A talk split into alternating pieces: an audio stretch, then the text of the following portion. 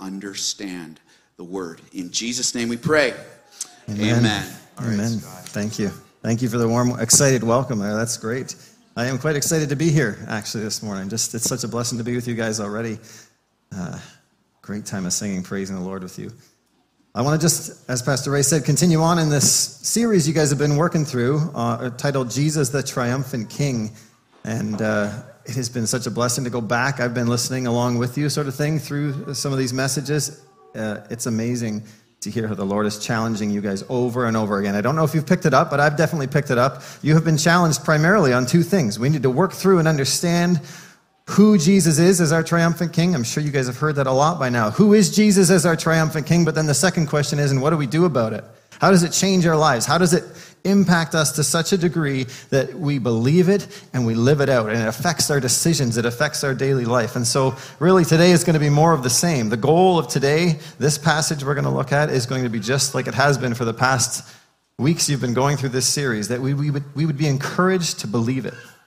That you would really, as we read the Word of God together here in a moment, you would be encouraged by the Holy Spirit, built up in your faith, and you would believe it, and it would impact the way you live your life. I just, by way of reminder, maybe to help give a little bigger picture in the book of John. I know you've been working through it, but it's helpful for me to do this anyways as a reminder. Think about Jesus' prayer for a minute.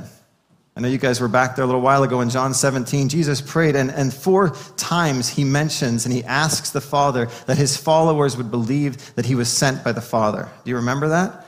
He's so concerned to make sure his followers believe that he is the Son of God. This is what he wants, that we would believe it. And as we believe it, we'd have life in his name, right? Which is what John says just a little further on. I'm sure you guys have heard that verse as you're studying through John, John 20, 31. He says, These are written so that you would believe that Jesus Christ is the Son of God, and that by believing it, you'd have life in his name. This is the goal over and over and over again as you come before the word of God, that we would be impressed to believe Jesus Christ is the triumphant king. Now, in this passage today, I basically have the privilege of just continuing to brag about Jesus then. And as we get to brag about Jesus, hopefully our hearts are drawn up in that, right? Drawn up in faith in that to see him more and more. And you may say, why? Why do I need to see more of Jesus? Well, it's because you need that more than anything else in the world. All of us need our eyes open to see more of Jesus more than anything else in the world. Not with our intellect, but with our hearts. And as our hearts and our affections start to desire Christ more and more, you begin to be able to say with the Apostle Paul, right? There's nothing in this world that compares to the surpassing worth of knowing who? Jesus Christ, my Lord. That's what we're trying to grow up into. That's where we want to get, that nothing compares to this. Now, I know we've all come from crazy weeks. And maybe that's not where you're at right in this moment. I just love the fact that we got to pray together in church the way you guys did. We don't do that at our church, and I appreciated it doing it here. And so, uh, if you're okay with it, I'd love to pray one more time to ask the Lord to open our eyes together. So let's pray. Heavenly God and Father, we do acknowledge you are the King. We agree wholeheartedly with that, but our, our hearts and our minds are so easily distracted by the things of this world. We are so easily drawn away into the things of busyness of life and all sorts of schedules and all sorts of things. And we come here tonight and we do affirm and we acknowledge you're the King. But Lord, our hearts need to be centered on that. I pray that you would overwhelm us with that reality tonight as we open your word. Make us see it again with fresh eyes. Build us up in our faith in it. Grow us up in it to such a degree that it would continue to mold us and sanctify us and change us to live boldly and confidently for you. We ask that you would do these things that only you can do by your word and your power and your Holy Spirit. And we ask in the name of Jesus Christ. Amen. Okay, we're going to read this passage. Oh, yes. And as we are about to read this passage, I'm getting a wonderful reminder that we do have Bibles. If any of you guys are here and you don't have a Bible with you, just raise your hand. We'd be happy to give one to you. And if you don't have a Bible and you would like to take that home, please take it home. It's our gift to you. We'd love for you to take it and have that life giving book in front of you. So, with that, we're going to open up our Bibles to John chapter 20, verse 19. And, and, and before we read this, I'm going to tell you ahead of time what my three points are going to be. You don't need to see them on the screen, but I'm going to tell you ahead of time. The reason for that is that uh, as we read this passage, you will hopefully, Lord willing, see those points jump off the text as we read them. Okay, so three points. The first one is fear and uncertainty. The disciples are full of fear and uncertainty. And then we'll move to the second point, which is peace as we see Jesus. And the third point is peace as we serve Jesus. Those three points fear and uncertainty, peace as we see Jesus, and peace as we serve Jesus. So, with that in mind, let me read this passage to you. I'm questioning here do you guys normally do this? We all read it together? Okay, I don't want to do it wrong then. So, stand up. Stand up. I know I've seen it. I'm just, is this always or sometimes? I can't remember. So, all the time. All right, let's do it together. John 20, verse 19. Here we go. On the evening of that day, the first day of the week, the doors being locked where the disciples were for fear of the Jews, Jesus came and stood among them, and he said to them, Peace be with you. When he said this, he showed them his hands and his side. Then the disciples were glad when they saw the Lord. Jesus said to them again, Peace be with you. As the Father has sent me, even so I am sending you. And when he had said this, he breathed on them and he said to them, Receive the Holy Spirit. And if you forgive the sins of any, they are forgiven them.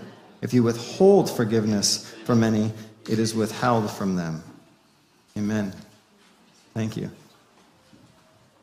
All right, point number one. We're going to jump right into this fear and uncertainty. I'm sure you can see it jump off the page there in verse 19, right? I'll read it again. On the evening of that day, the first day of the week, the doors being locked where the disciples were for fear of the Jews. What I want to do is spend just a little bit of time in this first point, almost having us sit like flies on the wall in that upper room for a minute. Okay, I want you to imagine we're sitting there listening to these guys talk about the craziness that had just gone on over the last couple days. Can you imagine the whirlwind of things that they had been through as they start to contemplate how in the world this city that we live in just killed our rabbi, killed this man Jesus? How could this have happened? Things have gone crazy. And they're terrified by it, right? They've got the door locked because by association, they are the guys that everyone saw following him around. And, and it makes a lot of sense. It's not too far to assume that they would be next in line if people continue to be angry about this message. But then also, they probably would have discussed how Jesus had willingly gone to his death. He didn't fight back, he willingly went to his death. And Jesus had said to them, He told them ahead of time, believe that I am going to be leaving you and then I'm going to be coming back. Like, it's like we should have clued into that. We missed that thing. And then also, they'd probably discuss how shamefully they had acted, right? They all abandoned Jesus. I can't believe we did that in his time of need all the hopes they have though of this reigning king they had so much expectation. This ruler he was he was on a good trajectory right? He had everything going. He was doing the miracles. He was getting the crowds. Everything seemed to be working and it made a lot of sense that he was going to be the king. But now he's died. And remember they hadn't seen him yet.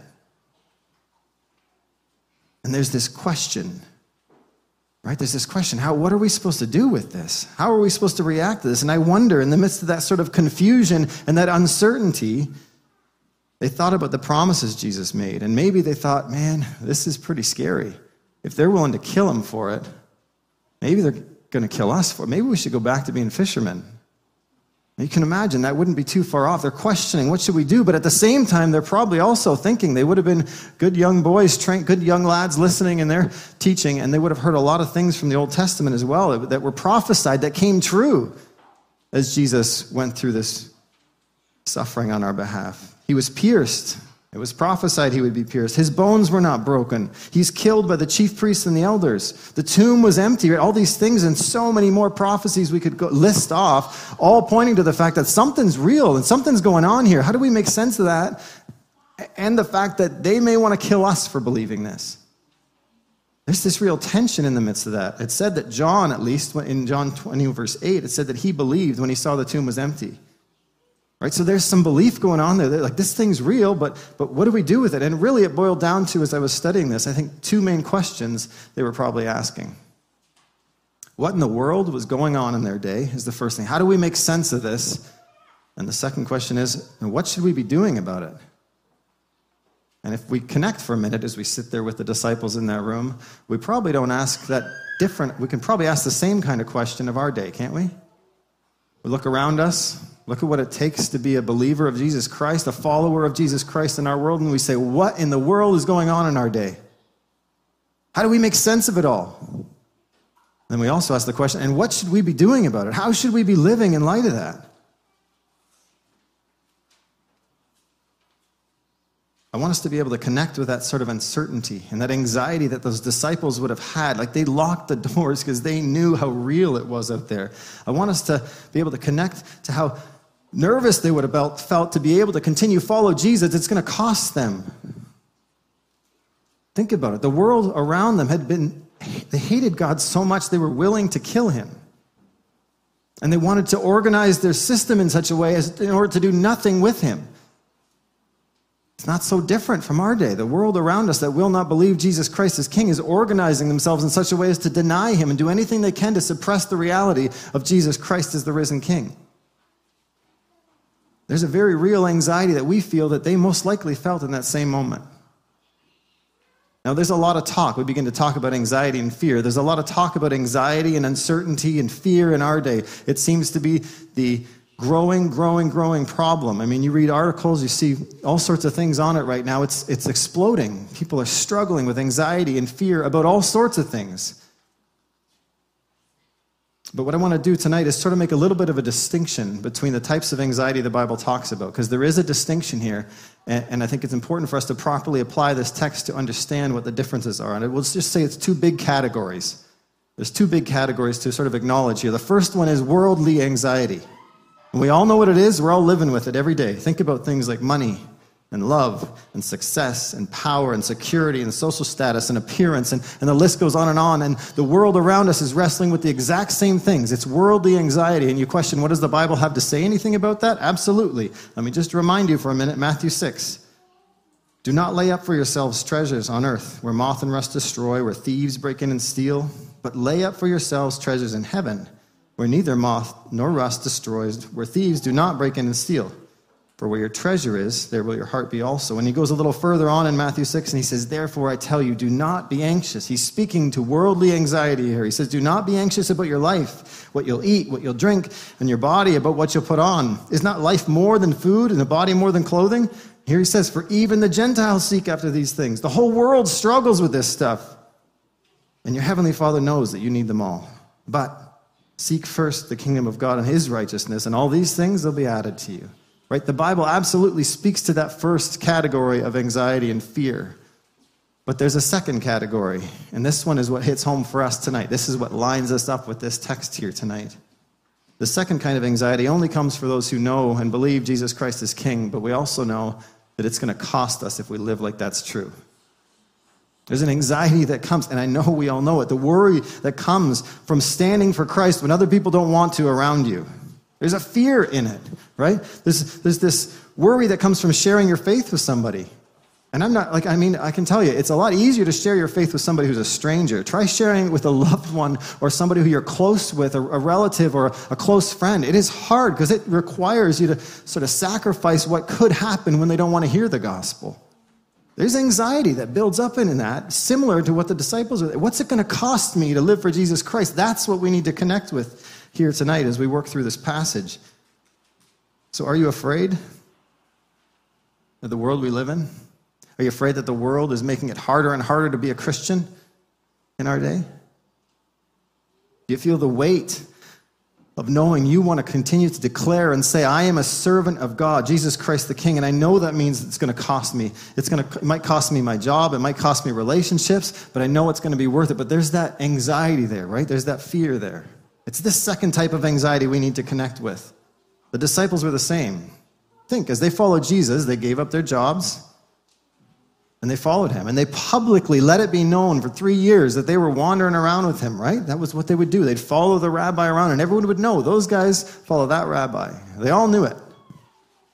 And it's not too far off to imagine that as they, all, they also know, then those are still the guys that follow the one we killed, right? And to stand, can you imagine contemplating? Do we stand up and continue to say Jesus is the king? We go out in the streets and we say, listen, he is the king no matter what you say, right? And you kill them. That's terrifying. It's going to have consequences if we do that. But they had seen that the tomb was empty. And there was some hope in the midst of that. And I sort of wonder as, as they sat there in that room, they started putting some of the pieces together, right? This is the moments just before Jesus shows up. And you guys know where the story's going, but just before, as they're pondering, I wonder if their mind went back to the Old Testament a little bit and thought of some of the expectation that was to come from Jesus Christ the King. I'd love to go back just to three points in Isaiah.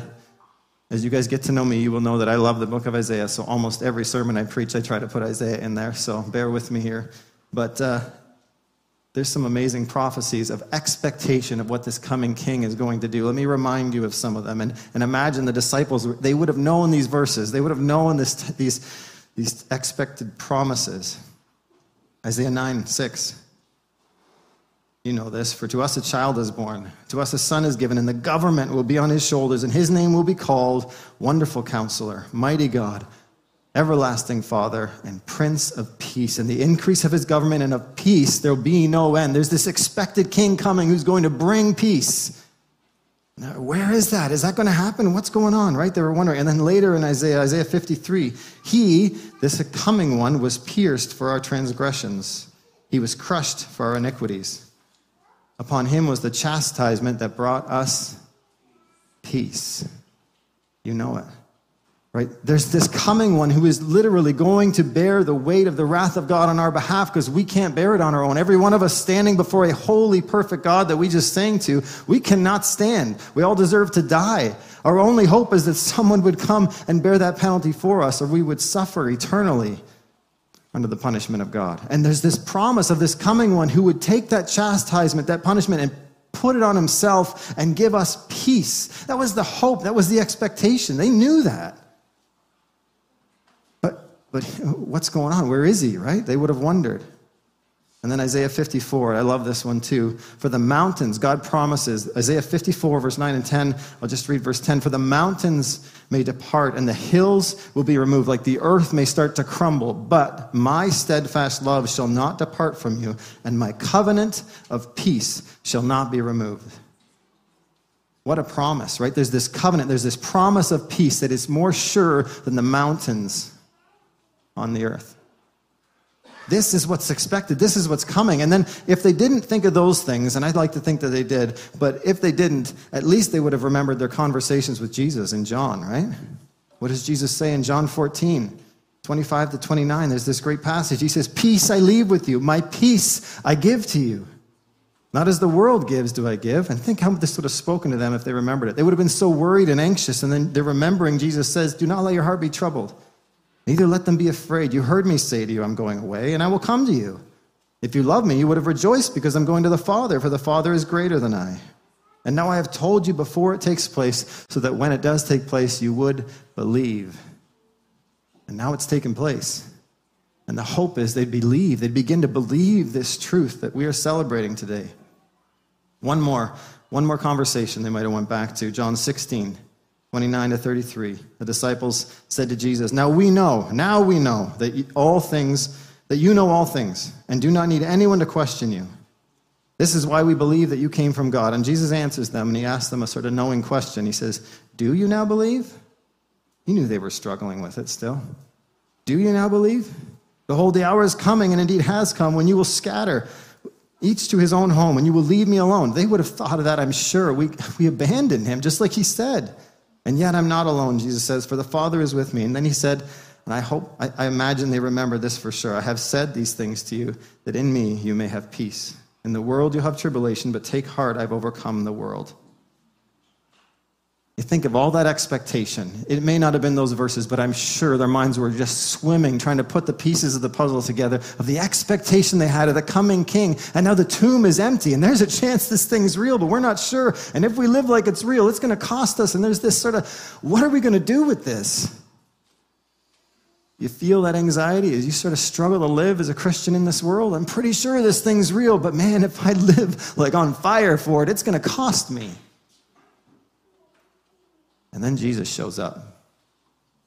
Right? Then we celebrated Easter last week. Here for them, for the first time, they see him. Jesus shows up and everything changes in their heart. I'm sure you can imagine it goes from this uncertainty and this fear to gladness and confidence and rejoicing. This sort of brings us to point number two. There is peace as we see Jesus. You see it right there in the text? Look at it. Let's read it again here. The doors were locked where the disciples were for fear of the Jews. And Jesus came and stood among them.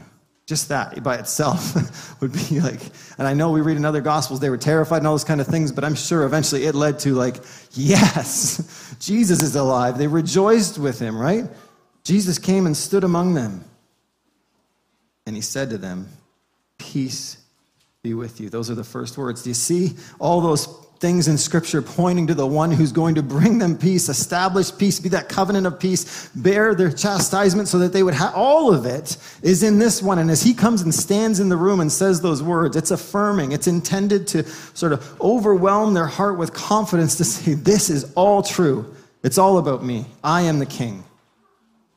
This is exactly what they needed. More than anything else, this is what they needed. There'd be some that would say, I think that they would try to say that this text is simply just Jesus sort of saying, Hello, peace be with you. But I don't think that's the case because John writes it twice in this text. He says it two times. There's an emphasis there for a reason. And I think it's important for us to stop and see that reason. Jesus said that to emphasize and give them boldness and confidence that everything that's written about him is indeed true.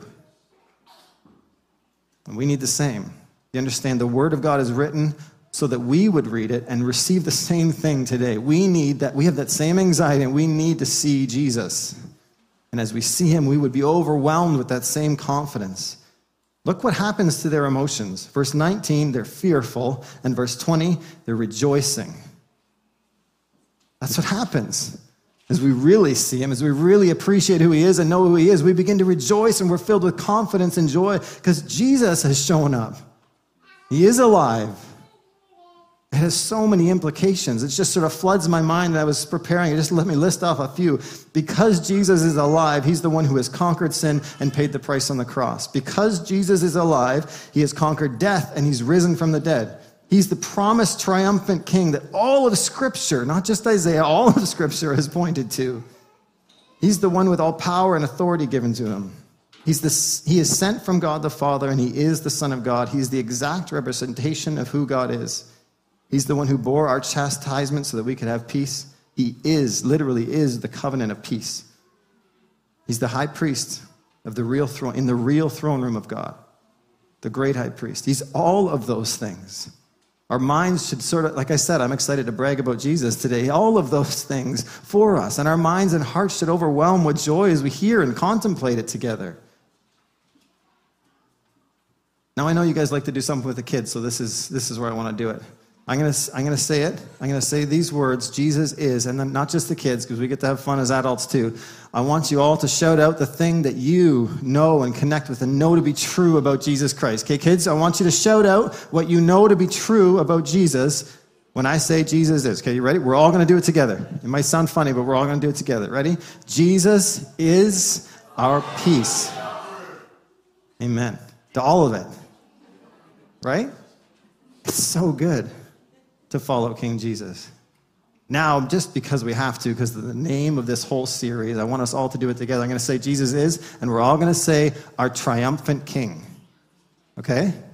Ready? Jesus is our triumphant King.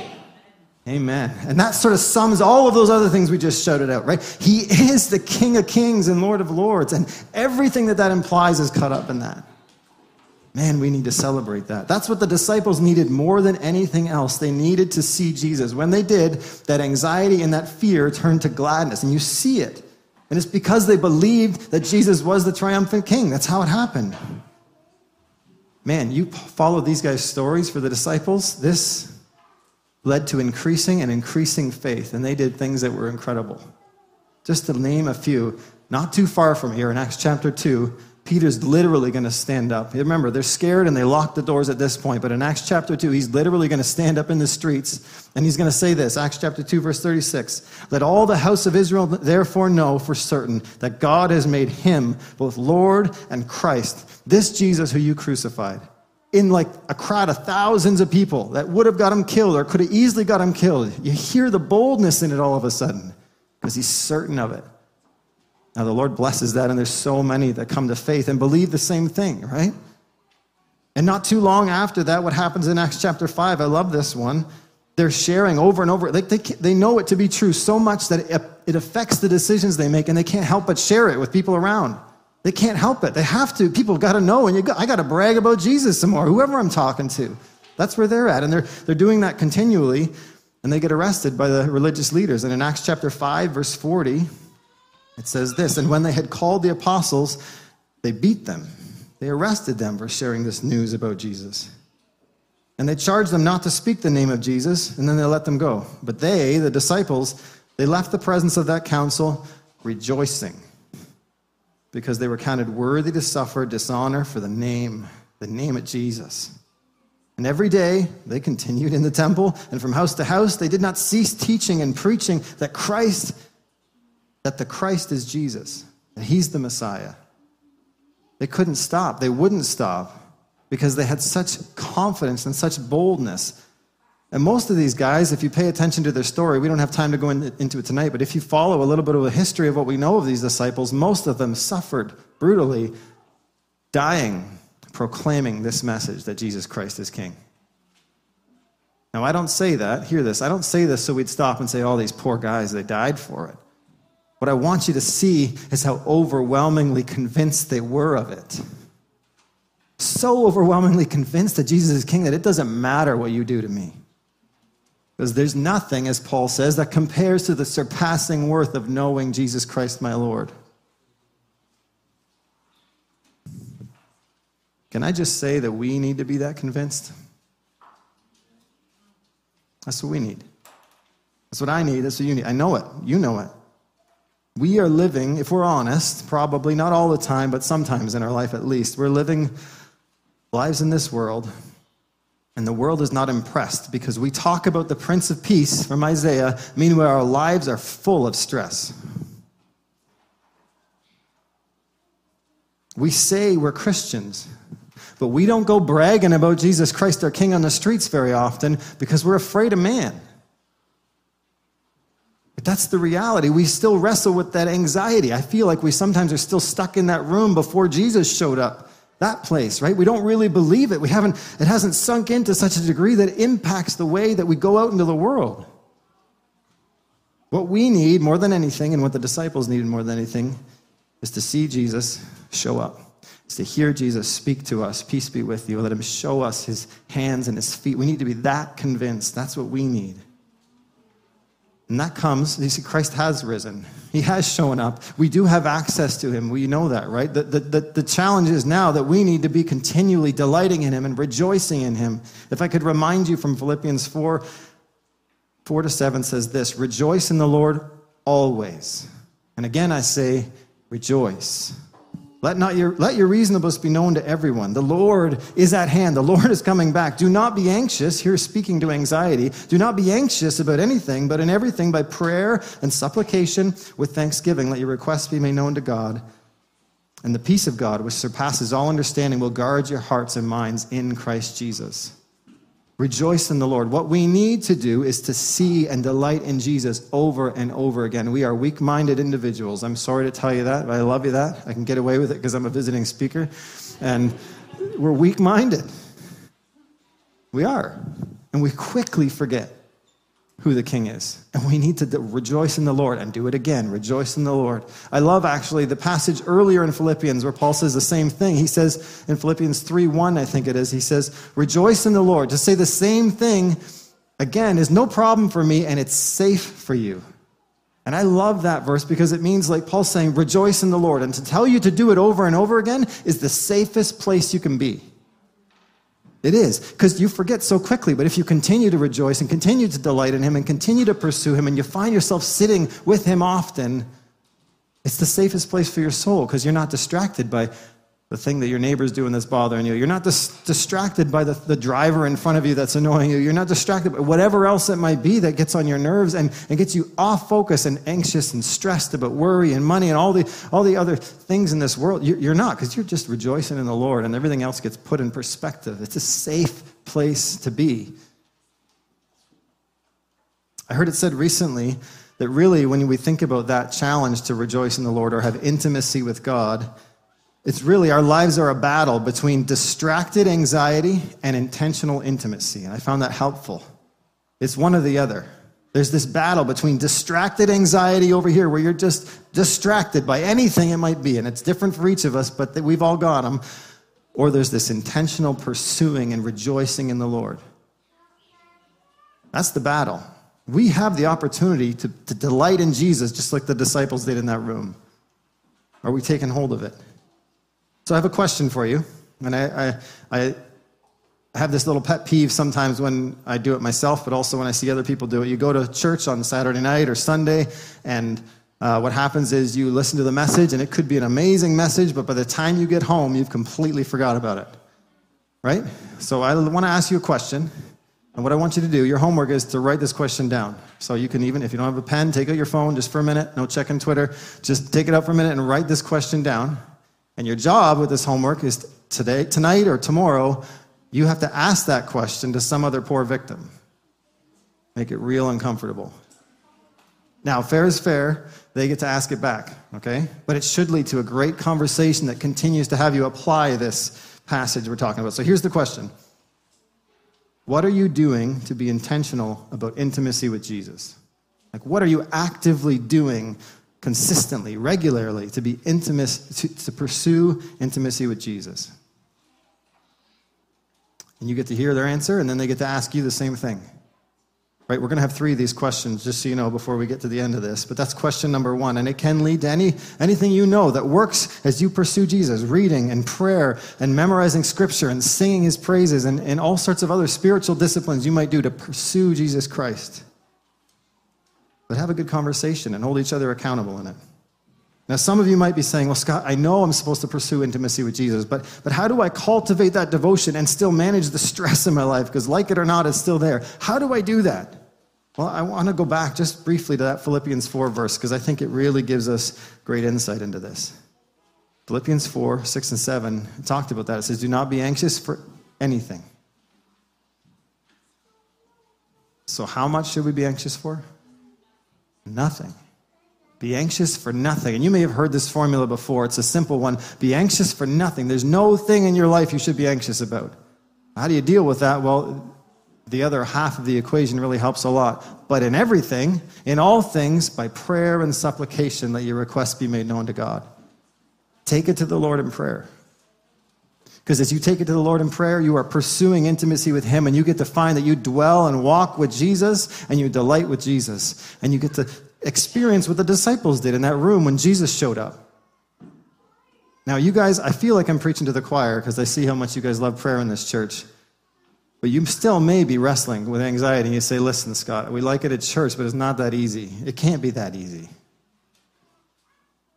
Well, if it's not that, then what else are you trying to do to suppress your anxiety or to deal with your stress? Because I guarantee it's not godly. You're chasing after some escape social media, entertainment. Maybe you're eating your feelings. Maybe you're addicted to something and you just go there over and over again and that's how you handle the stress. All those things don't work. But man, take it to the Lord in prayer and everything by prayer and supplication, bring it to Him. This is how we handle it. And the God of peace will guard your heart.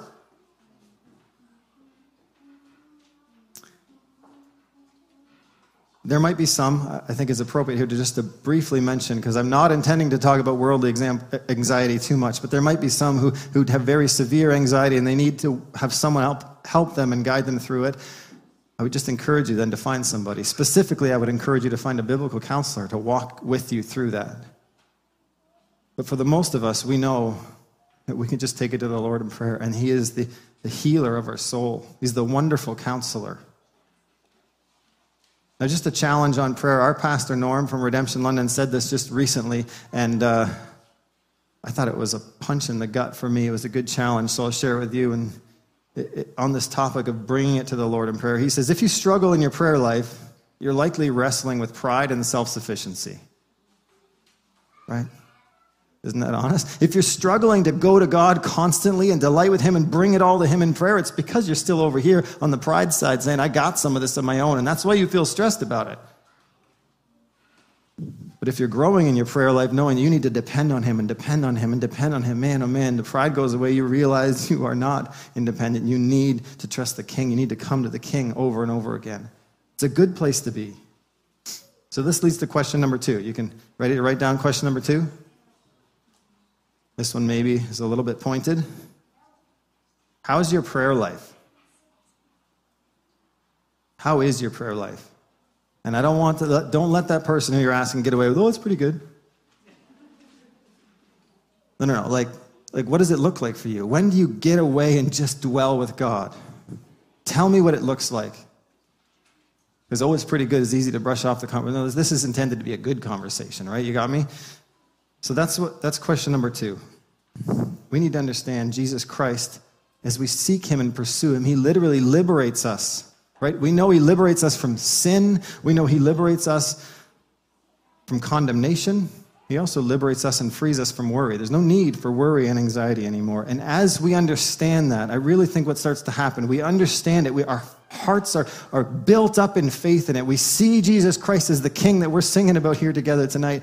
And man, we see it on, on, on Saturday night when we're singing. We get a glimpse of it here, absolutely. But as you see that Monday morning, when you go to work and you know it confidently when you walk out the door after spending time with God and you go do whatever it is you do to bring honor to God. Do you see it then? Do you have that confidence then? It happens as you delight in Him and walk with Him. It happens more and more and it increases and increases until you start living boldly for Him.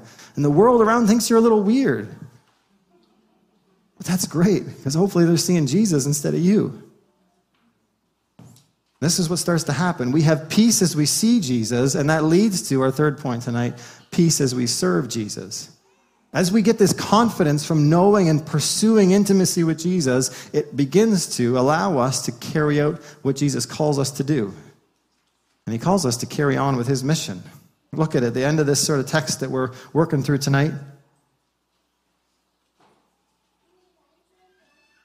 Verse 21, John 20, 21 to the end here of 23. Jesus said to them, Peace be with you. He says it again, but this time he, he has another thing to say, right? He says, Peace be with you. As the Father sent me, even so I am sending you.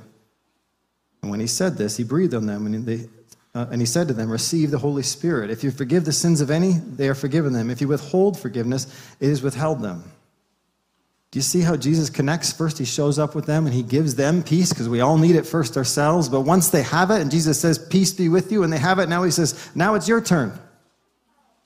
Go and share the message. Go, go and continue the mission that I have come here for, which is to seek and to save the lost. That's what he's saying. Go and do the same. It's your turn now. And if we understand, he's saying that the disciples then they're not alive anymore. We're alive. We read the Word of God, and we need to understand the Holy Spirit is intending to say to us, It's your turn now. That's how we apply the Word of God here. It's not just them that are sent, but all of His followers are sent. So, how do we live lives that follow the King, that live passionately concerned about His mission? What does our life look like? What can we point to in our lives that say, I'm concerned about this mission to seek and save the lost? Jesus is explicitly sending us. Like it's very explicit here in this text. It's a call to evangelistic lifestyle, sharing the gospel. So, question number three that you get to write down and ask somebody else after you hear about how their prayer life is Who have you shared the gospel with recently? Man, I'd love to sit down with every one of you and hear that story because that's exciting times. Those are exciting moments when you get to in some, and it can be by email, it can be by text, it can be by all sorts of different ways. And there's amazing ways that the Lord chooses to work through and get his message of the gospel to young and old alike. But who are you actively continuing to share the gospel, share the love of Jesus, share the hope of Jesus, share the, the condemnation they're lost in and how they need Jesus Christ as the only hope of salvation? Who are you doing that to lately? Do you know and do you believe the Word of God is saying it is expected from all followers of Jesus Christ? It's expected. None of us get off the hook. You can read it in every gospel. Jesus is commissioning in some way, sending out his followers to go and do the same. And I know it makes us anxious. I know, I know it makes us uncomfortable, right? We don't want to do it. There's pride in us. I'm going to look silly. We got all sorts of reasons why. But that, I don't know if you realize, that's the point of this text. This text is to encourage us with that anxiety. Do you truly believe that Jesus Christ is the King to such a degree that you make decisions in your life, regularly intentional decisions to carry out his mission? Now, I know as we're worried with that, we sort of what we need, I think what we need is to understand and believe what we've been supplied with on that mission. It's not just go out on your own and go figure it out. In this text, there's some amazing things that the, the Bible is showing us and teaching us, that God is showing us and teaching us, that He's supplied us to carry out this mission of sharing the gospel. Just going to name three of them, and we'll discuss them a little bit. The first one is just the very fact that Jesus is risen. He's alive, and it is true as true can be. He's come, he's died, and he's risen. And in his rising and showing up here in this moment, it just sets a stamp on it. He is everything that Scripture promised he would be. And because he is, you are not going to be disappointed if you live following him. You'll be disappointed if you don't. You won't be disappointed if you live serving him and doing what he calls us to do, no matter how ridiculous it looks. Because at the end of the day, he's the king and he wins. Anything else is going to look sort of silly at the end of the day. Right? We should be bolstered up just because Jesus Christ is the king and he's alive. But on top of that, we're also given explicit instructions. And the, the very fact that we are given explicit, go, I'm sending you out, go and share the gospel. The fact that we're given that by God tells us that, that, that there is incredible power in it. Like there's incredible power. If you understand, like think about for a minute, anything God says is going to happen. Like God said, let there be light, and there was light.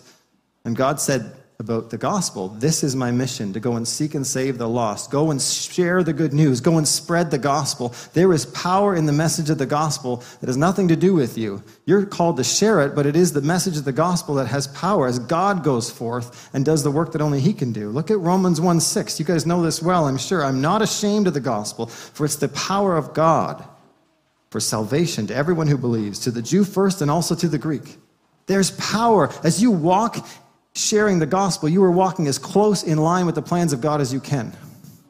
That is the safest place for you to be. Do you realize that? It's intended to encourage the disciples here, right? As he sends them out, you can trust because I'm sending you. It's a good mission and it's going to happen. It might cost you your life. Don't worry about it. It's still a good mission. Think about those who come against those who are sharing the gospel. They're not coming against you or me, they're coming against God. That is terrifying. That is not going to go well for them. They're coming against the creator of the universe. As we go on mission with God, sharing his gospel, that's wonderful. We're not going to be disappointed. They are going to be drastically disappointed if they would oppose it. Right? This should sort of connect to how powerful it is, should connect to what he's saying here at the at verse 23. It almost seems a little bit confusing, but if you think of it this way, it helps you make sense of it, right? He says, if, he says to the disciples, if you forgive the sins of any, they are forgiven them. And if you withhold forgiveness from them, from any, it is withheld.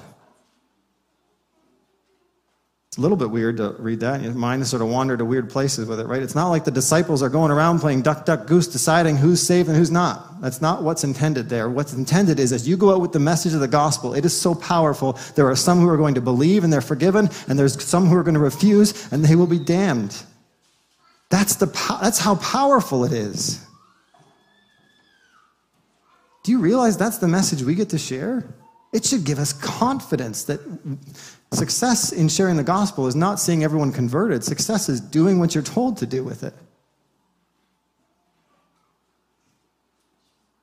And as we go and we share, God works through it. Romans 10:17 says, "So faith comes from hearing and hearing through the word of Christ." So, so God has chosen to use us as his followers to share that message and God powerfully works through it. It's such a sweet place to be.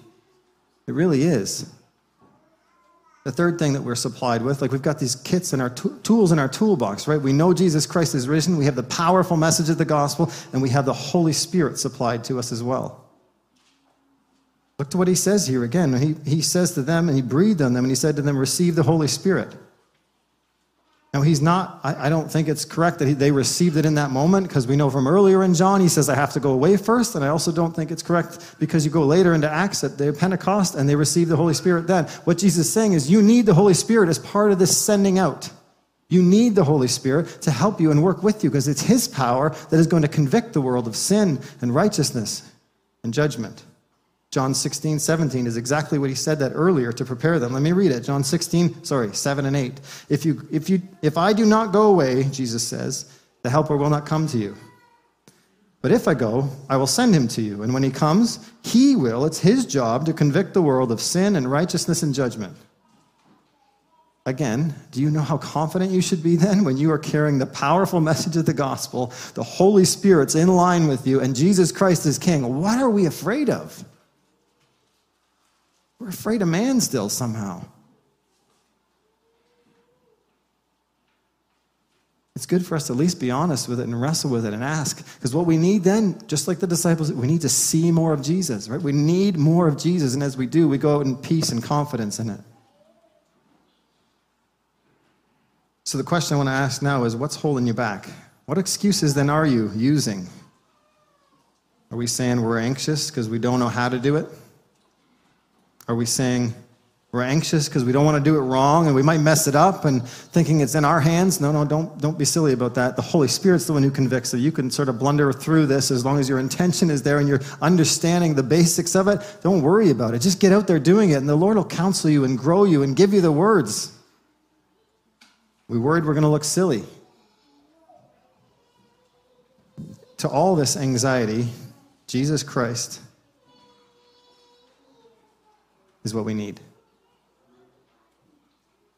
You need to see him. If you saw him rightly, if we really saw him as the king, we wouldn't be worried. So we need to seek more of him. Now, I know, I know we use excuses, and I've, I've been guilty. Uh, this is where the Lord hit me with this. I'll just be honest with you guys. Uh, this is where the Lord hit me as I was working through this challenge on evangelism. We use the excuse, and I call it an excuse. We say it looks sort of holy. I'm just, I'm praying for opportunities. What we mean by that, it's code for I'm going to go to Tim Hortons and sit down, and if the Lord happens to bring someone by to sit down and say, Please, sir, share the gospel with me, then I'll share the gospel with him. That's waiting for an opportunity. Jesus is sending us to go look for opportunities. Do you see the difference? We too should be actively engaging in like planning like, who are my neighbors who don't know the Lord, who I've got some kind of relationship? I'm going to engage with them deliberately to build relationships that I can invite them over and somehow share the gospel with them. And, and my spouse and I, we're going to plan a conversation to somehow work it in, to make sure we work it in, to point them to Jesus Christ and God is the creator of the universe. And how do they stand before Him? How do they wrestle with that reality? Like, are you intentionally making plans for it, or are you saying, I'm waiting for an opportunity? I'm guilty of that for sure sometimes. That's not what we're called to. Or maybe we say, I don't have time. That's another popular one. I'll tell you, we're working through this study in our small group uh, on Don Whitney's book, Spiritual Disciplines. Highly recommend this book. A great book to work through and sort of encourage one another to pursue the Lord, to, to use Bible reading and prayer and scripture memorization and evangelism and all these other things and fasting, all, all, to pursue God and have more intimacy with Him. Exactly what we're talking about here. But one of them is this chapter on evangelism. And in this chapter, he deals with this way better than I could probably on the excuse of I'm too busy. So I'll, I think it's going to show up on the screen. I'll read it to you. He says, We should acknowledge the common objection that people do not witness because of lack of time between job and family and church responsibilities, there simply isn't enough time to go witnessing. Before we adopt this objection to evangelism, let's ponder this. Do we really want to say that we're too busy to fulfill the great commission of Jesus Christ to make disciples? Look at Matthew 28, right? Do we expect that at the judgment, Jesus will excuse us from the single most important responsibility he gave us because we say, well, I didn't have time? It doesn't work. Like it doesn't hold water. We try to use it as an excuse, but it is not a good excuse. And I know, I, ultimately, I know we're just scared. We're scared to do it. But that's exactly what this text is for tonight. That's exactly what it's intended to do is to bolster up our faith. Know what you have been supplied with by God to carry out his commissioning, his great plan of seeking and saving those that are lost. He's given us Himself as evidence that He is the King. He's given us the Holy Spirit, and He's given us the gospel. Those things are supplied to us that we would go out with confidence. I just want to challenge you tonight. Get out there. Literally go and share the gospel with somebody. I mean, you might need to soon because someone might pull you aside and say, Hey, I got to ask you three questions. And one of them is going to be, Who have you shared the gospel with recently? If you haven't done it yet, you should get out there. but it needs to be our heartbeat. But it needs to be that our heartbeat is in line with the mission of God. To say, there are souls out there that need to know the Lord. They need to understand who Jesus Christ is. And man, the other side of that is my heart just can't stop bragging about how good Jesus Christ is, and I want to tell people about him. This is where we need to be. We said at the beginning of this message, and I think you've said it over and over again in this sermon series, what we need is to see Jesus, and as we see him, it impacts the way we live. Tonight, this text is calling us to see Jesus. Hopefully, you see that. And as we do, the way it should impact our lives is that we go out there and share the gospel. If you're looking for application, it's not hard to find tonight, right? The Word of God is drawing us into this, challenging us with this. Now, one closing thing I just I want to encourage you with because I know this message might feel a little bit like a punch in the gut the disciples here are not on full throttle the moment they open the door here. Right? You read through the rest, you guys are going to study through the rest of this book. They get it, and I believe they believe with all their hearts at that moment. They're sure and they're glad and they're rejoicing. But they still need to be reminded. It seems they sort of ponder a little later about going back to become fishermen again because Jesus meets them on a beach not that long from now, right? They're still wrestling with it and they'll go through and they need to be reminded of their mission a couple times. You're going to see that. And, and, I love that that's in the Bible in this book of John because it's encouraging for us not to feel like you go out those doors tonight and you better, sh- like the first guy on the street, I, I feel bad for him. We're all going to grab him, right? But you don't need, like, I just want to speak a little bit of grace into it by understanding the gospel, the, the apostles, the disciples are, are not perfect the moment after they see Jesus. They're a work in progress still. And God is using these moments to sanctify them and grow them, but they are progressively moving towards this confidence and this boldness to the point that they will die for it. I'm not saying it to let you off the hook. I'm just trying to give a little bit of grace here at the end, right? That you'd understand that Jesus is calling you to this. The Word of God is calling you to this. What steps are you taking to grow in it? You don't do it on your own and try and do it just to impress God. Do it because you see Jesus and it builds so much confidence in you. Eventually, to the point where we live like weirdos in the world because we can't stop bragging about Him. And the world might make us pay for it, but that's just this world. It's not our home.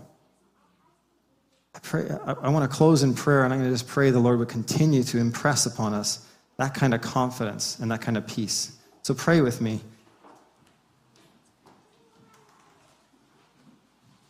God and Heavenly Father, we are so grateful to have our eyes open a little bit to see who Jesus Christ is, to have our eyes open to appreciate and understand the salvation that we have that has been supplied to us.